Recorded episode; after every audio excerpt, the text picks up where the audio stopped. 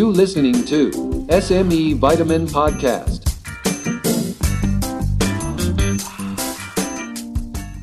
สวัสดีครับ SME วิตามิน วันนี้ก็ขออนุญาตมาตอบเติมไม่ใช่ต่อเติมนะครับ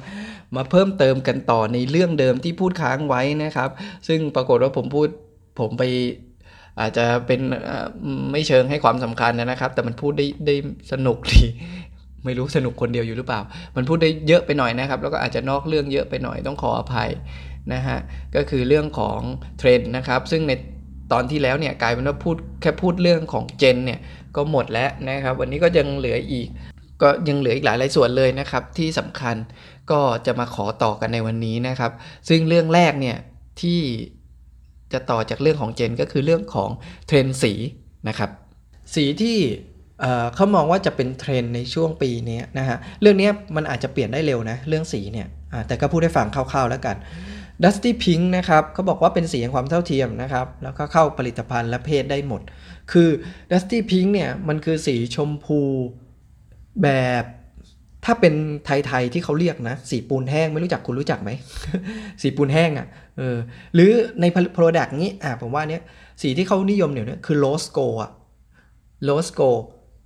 ทองกุหลาบมันจะมันจะออกไปตีมนั้นนะครับออย่างนี้นึกน่าจะนึกออกนะฮะสีต่อมาคือสีแทงโกเลสนะฮะแทงโกเลสก็คือ ผมว่าถ้าเป็นภาษาไทยที่เขาเรียกกันเขาเรียกว่าสีแดงเปลือกไม้อะคุณรู้จักปะ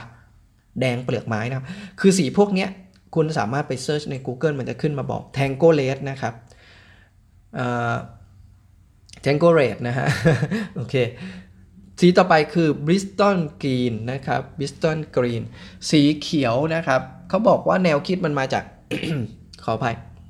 แนวคิดมาจากการอนุรักษ์นะครับ ขยะท้องทะเล ฉะนั้นสีมันจึงออกไปตีมเขียวน้ำทะเลอะที่เรารู้จักอะอืม หรือออกเขียวเขียวแบบ turquoise อะฮะเขียวน้ำทะเลโทนนั้นโทน turquoise นะครับ อีกสีหนึ่งก็คือเหลือง freesia นะครับ freesia คือเหลืองที่มันเป็นติดเหลืองทองอะนะฮะ อันนี้ผมอธิบายไม่ถูกนะครับ นี่คือสีที่เขาบอกว่ามันเป็นเทรนด์นะฮะ อีกสีต่อมาก็คือสี hot coral นะครับ ส้มเฉดปะการังนะครับส้มนี้มันออกนะส้มไหนอะมันก็ส้มเหมือน มันก็คล้ายๆปูนแห้งอีกนะ เออ แล้ว dusty pink แหละ dusty pink เนี่ยมันจะออกไปทาง rose gold อะ เออ hot coral เนี่ยเหมือนปูนแห้งมากกว่านะครับ สีต่อมาคือสีเทา smoke อันนี้ชัดนะสีควันบุหรี่นะฮะสีควันบุหรี่นะครับขาวก็ไม่ขาวนะครับไม่แล้วก็ไม่ใช่ว่าเทาทีเดียวเลย สีควันบุหรี่นะเทาเทา smoke ชัดเจนนะอีกอย่างหนึ่งอีกสีหนึ่งอีกโทนหนึ่งก็คือสี metallic metallic ก็คืออลูมิเนียมครับสแตนเลสอะสีสแตนเลสนะครับถ้าอธิบายคร่าวๆ ก็คือความเป็น metallic นั่นเองนะครับนี่คือเรื่องของเทรนด์สีนะครับอ่ารู้ไว้ใช่ว่านะครับ ต่อมาเรื่องของ core idea ด้าน demographic ก็คือเรื่องของ demographic นะฮะ demographic ก็ประชากรศาสตร์นะครับ แต่ว่าพอมันประชากรศาสตร์ฟังเข้าใจยากนะความนั่นแหละครับ มันก็ประชากรศาสตร์นั่นนะครับเขามองว่าคนทั่วไปภาพรวมนะฮะภาพรวมคือจะเป็น healthist นะครับสุขภาพนิยมนะฮะนี่เป็นเป็นเป็นเทรนด์ของของผู้คนเนอะเออเทรนด์ของผู้คนนะ คือเป็นสุขภาพนิยมนะครับ ชัดเจนเลยงานวิ่งเดี๋ยวนี้เยอะมาก คนชอบวิ่งไม่พองานวิ่งจึงเป็นงานที่เป็นอีเวนท์ที่นิยมจัดกันนะนะครับ ตอนนี้ถ้าหน่วยราชการหรืออะไรเงี้ยจะจัดประชาสัมพันธ์จัดงานวิ่งเนี่ย work นะครับทุกวันนี้เออนะครับ แล้วก็เป็น gen ที่คำนึงถึงทุกเออเป็นเป็นช่วงกระแสผู้คนอะใช้คำนี้ชัดเจนกระแสผู้คนเนี่ยคำนึงถึง ความเท่าเทียมเยอะอย่างเช่น LGBT อย่างที่ผมบอกไปนะครับ กลุ่มรักร่วมเพศนะครับสีผิวนะครับ การต่อต้านการเหยียดผิว การบกพร่องทางร่างกายก็ตามนะครับ แล้วก็เป็นเจนเออเป็นช่วงผมติดคำว่าเจนมาอยู่เลยขอโทษนะครับ เป็นเทรนที่สิ่งกระแสของผู้คนช่วงนี้นะครับ ไม่ได้มองแค่ความสุความสุขสุขภาวะเขาเรียกว่าสุขภาวะ ทั้งร่างกายและจิตใจไม่ใช่แค่ ร่างกายวิ่งกันอย่างเดียว บางทีอาจจะเน้นไปในทางโยคะคือมีเดียเทชันนะก็คือการนั่งวิปัสสนาสมาธิเป็นเป็นเป็นที่สนใจเป็นที่ให้คนรับความนิยมนะครับ เรื่องของความงามก็มีการนิยามใหม่นะครับไม่ไม่อาจจะไม่เริ่มจะไม่ชอบไปในทางที่นางแบบผอมอย่างเดียว เพราะเขาบอกว่าบางทีเนี่ยมันให้ความอารมณ์ความรู้สึกเหมือนเป็นขี้ยานะครับมันจะมีมากขึ้นนะครับ เริ่มจะมีนางแบบอวบ อ้วนนะครับ ที่เราผมพูดกันในเชิง ปัจจุบันเนี่ยที่เขามองว่ามันอวบอ้วนจริง ๆ ผมว่ามันก็ไม่ใช่นะอย่างผมเนี่ยอย่างผมเนี่ยผมก็รู้สึกว่าตัวเองอะคนคนทั่วไปก็บอกผมเลยว่า ดูผอมดูตัวเล็ก แต่ผมรู้สึกตัวเองว่าผมไม่ได้ผอมเท่าไหร่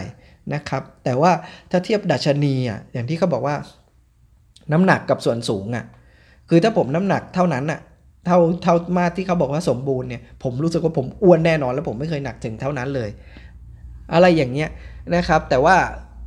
นั่นแหละมันคือเรื่องของนิยามความอ้วนผอมที่เราที่เรามองผิดไป เพราะจริง ๆ คนเรามันควรจะมีเนื้อหน่อยๆนะถึงจะเรียกว่าสมส่วนเนาะนะครับอะท่องการท่องเที่ยวเนี่ยมันก็จะเป็นในรูปแบบที่ใครๆก็เที่ยวได้นะครับ การบริการจำเพาะมากขึ้น สิ่งสิ่งที่พูดแบบนี้มันมันจะสะท้อนย้อนกลับไปในเรื่องของเจนปัจจุบันเยอะนะครับแล้วก็เน้นไปที่ของการ กระแสคนคนก็จะชอบว่ามันมีเครื่องอำนวยความสะดวกต่อทุกเพศทุกวัยนะครับ เทรนด์หนึ่งที่ผมมองว่าจริงและกำลังมา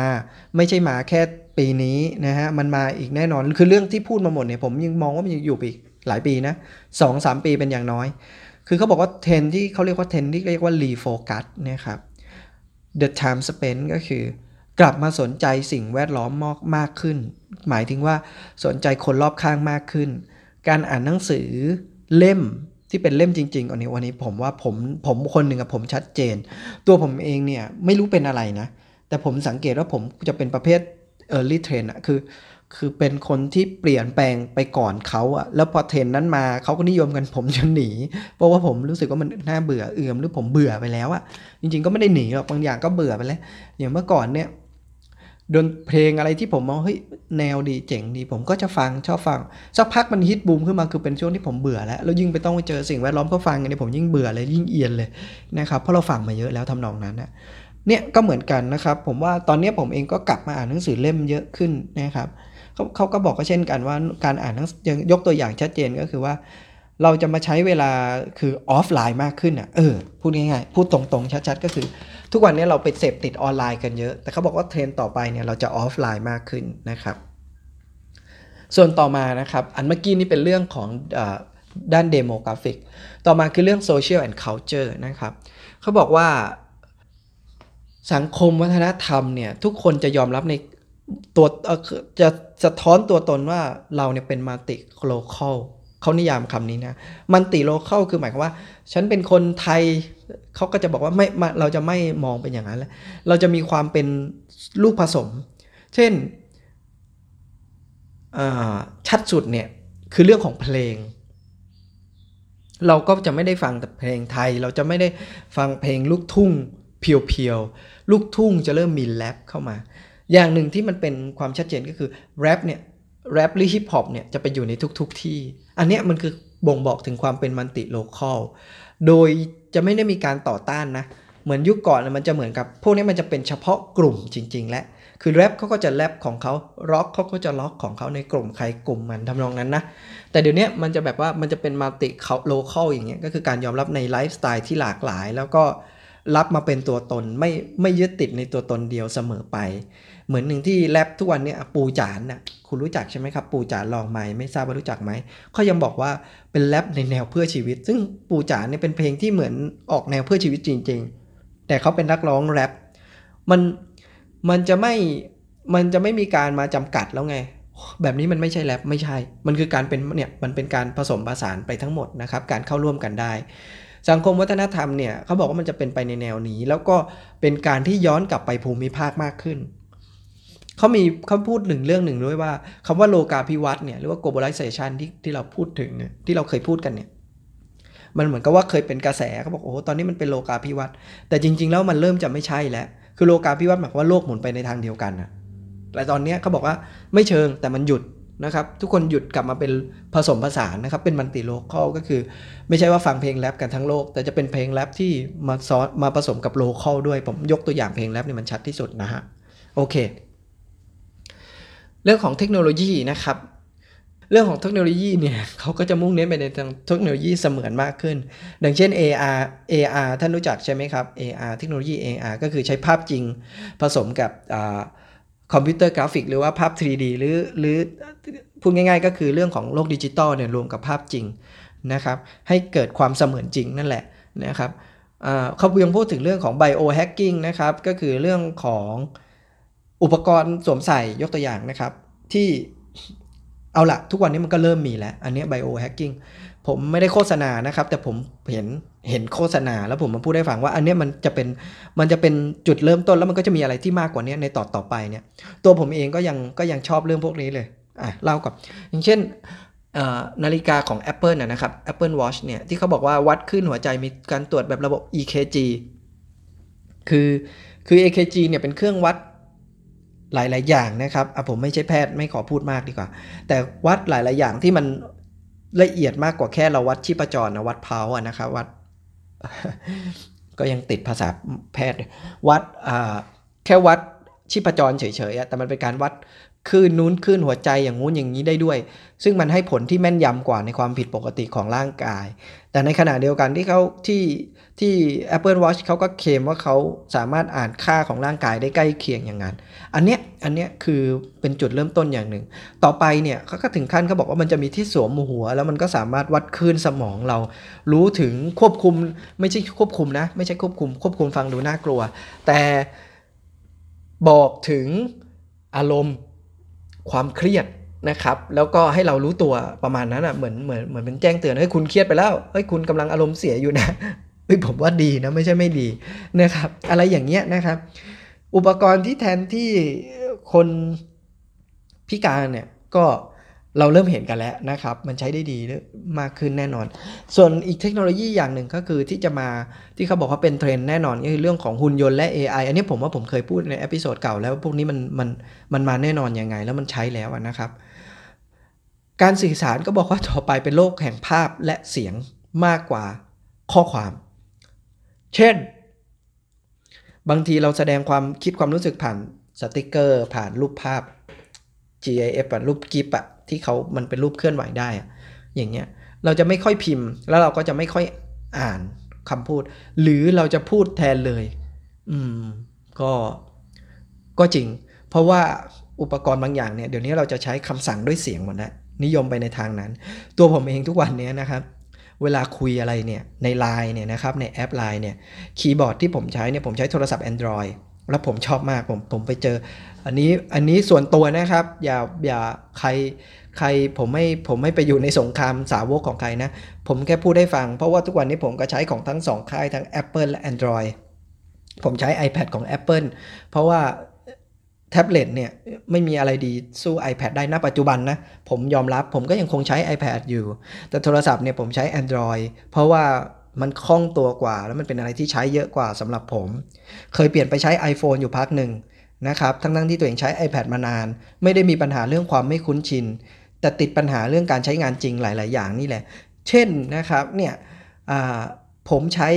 Android แล้วผมใช้คีย์บอร์ดของมันเลยของ Google ไม่ใช่ของของมันเลย ในในแต่ละรุ่นโทรศัพท์จะมีคีย์บอร์ดของตัวเองมา ผมเข้าใจว่าอย่างนั้น แต่ผมใช้ของ Google ซึ่งเรียกว่า Gboard แล้วมันจะมีระบบหนึ่งนะครับ อันนี้พูดให้ฟังเฉยๆนะว่ามันดียังไง